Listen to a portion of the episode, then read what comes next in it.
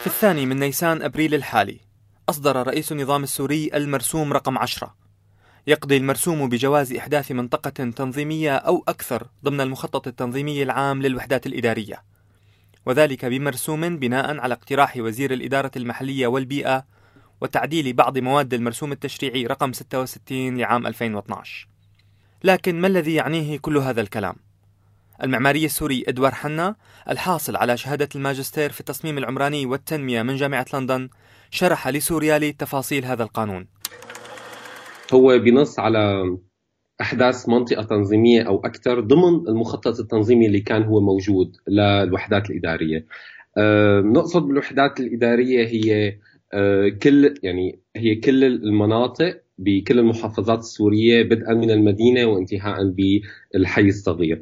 أه قانون الوحدات الإدارية هو القانون رقم 107 بعام 2011 هو بيحدد شو أه شو هو تعريف الوحدات الإدارية، بس حقيقة لنفهم أكثر شو يعني قانون رقم 10 هو فعليا آه، نسبة كبيرة منه ارتكزت على المرسوم 66 لعام 2012 واللي يعني بتنظيم منطقتين عقاريين بمساتين الرازي آه، المنطقة الأولى كانت تنظيم آه، منطقة جنوب شرق المزة من المنطقتين العقاريتين مزة وكفرسوسة. والمنطقة الثانية هي تنظيم جنوبي المتحلق الجنوبي من المناطق العقارية مزة كفرسوسة أنوات بساتين دارين أدم.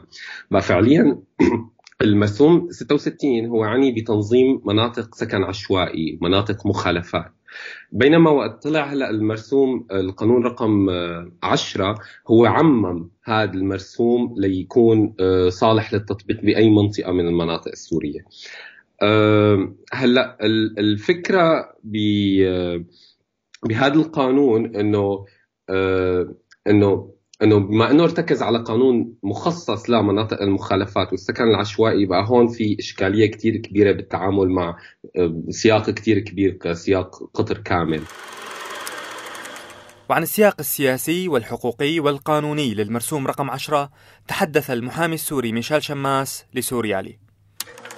هناك مخاوف حقيقية وانتقادات واسعة بين السوريين ولا سيما بين اللاجئين والمهجرين لهذا القانون نظرا لما قد يشكل تطبيقه الآن من خطر حقيقي في ضياع ممتلكاتهم وبيوتهم التي أفنوا عمرهم في تأمينها. وصدور هذا القانون وتطبيقه الآن سيقطع الطريق على عودتهم أيضا إلى تلك البيوت، لأن القانون المذكور فتح الباب واسعا أمام أحداث مناطق تنظيمية أخرى في أي مكان من سوريا سبق وأن تم تنظيمها. ويبدو أن النظام السوري يريد استغلال انتصاره العسكري المدعوم من روسيا وإيران لفرض وقائع ديموغرافية جديدة لا سيما في المناطق التي تعرضت للتدمير وتم تهجير سكانها الأمر الذي سيغلق الباب أمام ملايين اللاجئين السوريين من العودة إلى ديارهم وبيوتهم وهو ما يخالف بشكل واضح وصارخ المادة 17 من شرع حقوق الإنسان التي نصت على أنه لا يجوز تجريد أحد من ملكه تعسفا. تأتي خطورة هذا القانون في حال تطبيقه الآن أنه يمكن أن يشمل مناطق تنظيمية مستقرة ويعيد تنظيمها من جديد. وهو الأمر الذي يؤدي إلى إحداث تغيير في المركز القانوني لأعداد لا يمكن حصرها من المالكين في المنطقة التي سيشملها التنظيم ويحول ويحول هؤلاء المالكين بين عشية وضحاها من مالكين مستقلين إلى مجرد مالكين لأسهم على الشيوع كان القانون رقم 66 الصادر عام 2012 نص على إحداث منطقتين تنظيميتين ضمن المصور العام لمدينة دمشق. المنطقة الأولى تنظيم منطقة جنوب شرق المزة من المنطقتين العقاريتين مزة وكفرسوسة والمنطقة الثانية تنظيم جنوبي المتحلق الجنوبي من المناطق العقارية مزة، كفرسوسة، قنوات بساتين، داريا وقدم. أما كيف تم تطبيق القانون 66 فقدم أدوار حنا هذا الجواب اللي صار بال 66 بالرازي هو أدى لكثير مشاكل لأنه تعامل مع موضوع آه، موضوع الملكية ملكية العقارات واللي هو موضوع كثير كبير ومفتوح لعدة آه، احتمالات ولعدة خلينا نقول فئات. اللي صار حقيقة بالرازي هو اتعامل تعامل القانون مع موضوع الملكية على إنه هي موضوع ثابت على موضوع ملكية فردية أو ملكية موثقة. بينما مثلا بسياق مثل سياق المخالفات الجماعية عندك أنواع يعني مختلفة الملكيه الجماعية أو المشاع أو حتى في عندنا ملكيات غير موثقة. آه، وهذا الشيء بينعكس مو بس على موضوع المخالفات الجماعية أو السكن العشوائي بينعكس كمان بسياق نزاع أو صراع آه، بمطرح العالم تفقد في وثائق الملكية أو بمطرح بالأصل العالم ما عنده طابو أخضر. في نسبة كبيرة من ال من ال من, ال من السوريين عايشين بأبنية ما لم مطوبه نظاميا ففعليا في عندك فئة كثير كبيرة من العالم رح يتم إقصائها من إنها تدخل بهي العملية من خلال التعامل مع موضوع الملكية. وهذا صار بالرازي لأنه بالرازي كان في عندنا ثلاث أو أربع أنواع من من من من الملكية خلينا نقول أو السكان اللي عايشين هونيك كان في عندنا أشخاص ساكنين مخالفين ما بيملكوا الأرض. وبالتالي هدول ما كان لهم حق غير إنهم ياخذوا أنقاض بيوتهم وسنتين أجار بس ما كان لهم حق بأي سكن بديل.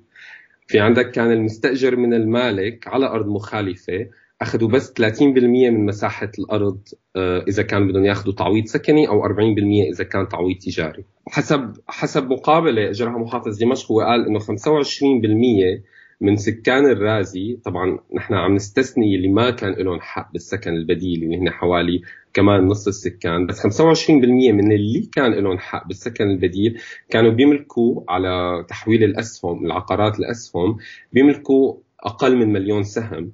بحين كان أصغر شقة بالأبنية السكنية الجديدة المقترحة من قبل المحافظه بتحتاج 7 مليون سهم وبالتالي هن مضطرين يشتروا 6 مليون سهم آه، بمكان تضاعف في سعر السهم كثير نتيجة التضخم ونتيجه آه، ونتيجة صدور القرار بهي المنطقة وبالتالي ازدياد الأسعار. وبالتالي هدول العالم 25% هن طلعوا بشكل مباشر بشكل مرغم من منطقة هن عايشين فيها آه، مؤسسين فيها وعايشين كل حياتهم فيها. وبالتالي هذا صار تهجير قصري بس ضمن القانون.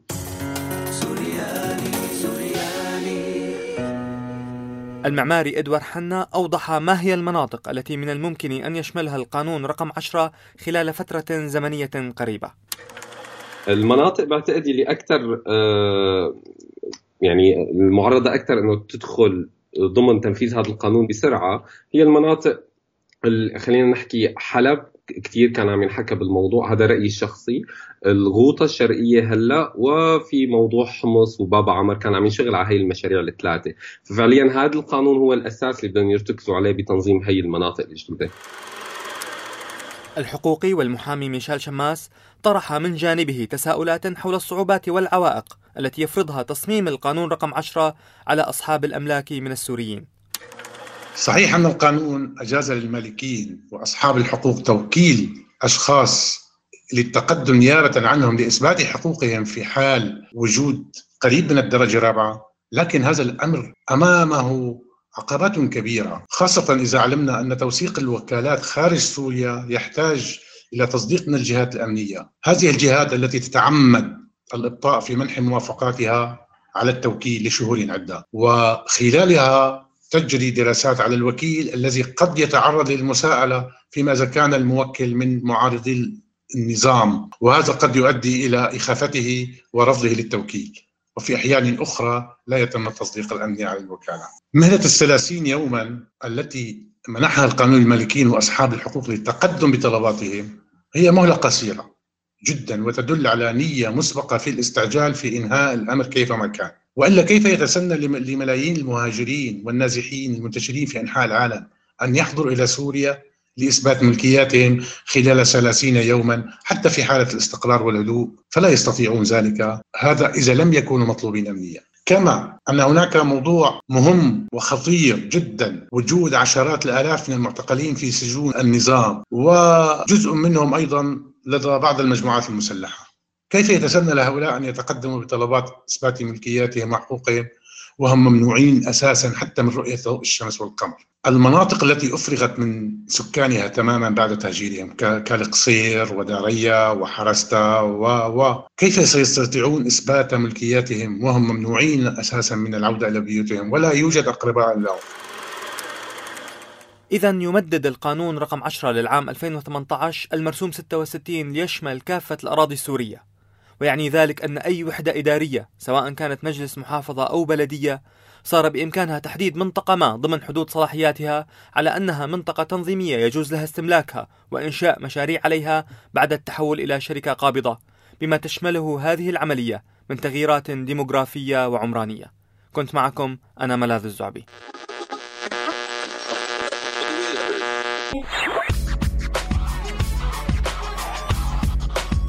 عم تسمعوا راديو سوريالي. على فكرة هذا مو راديو.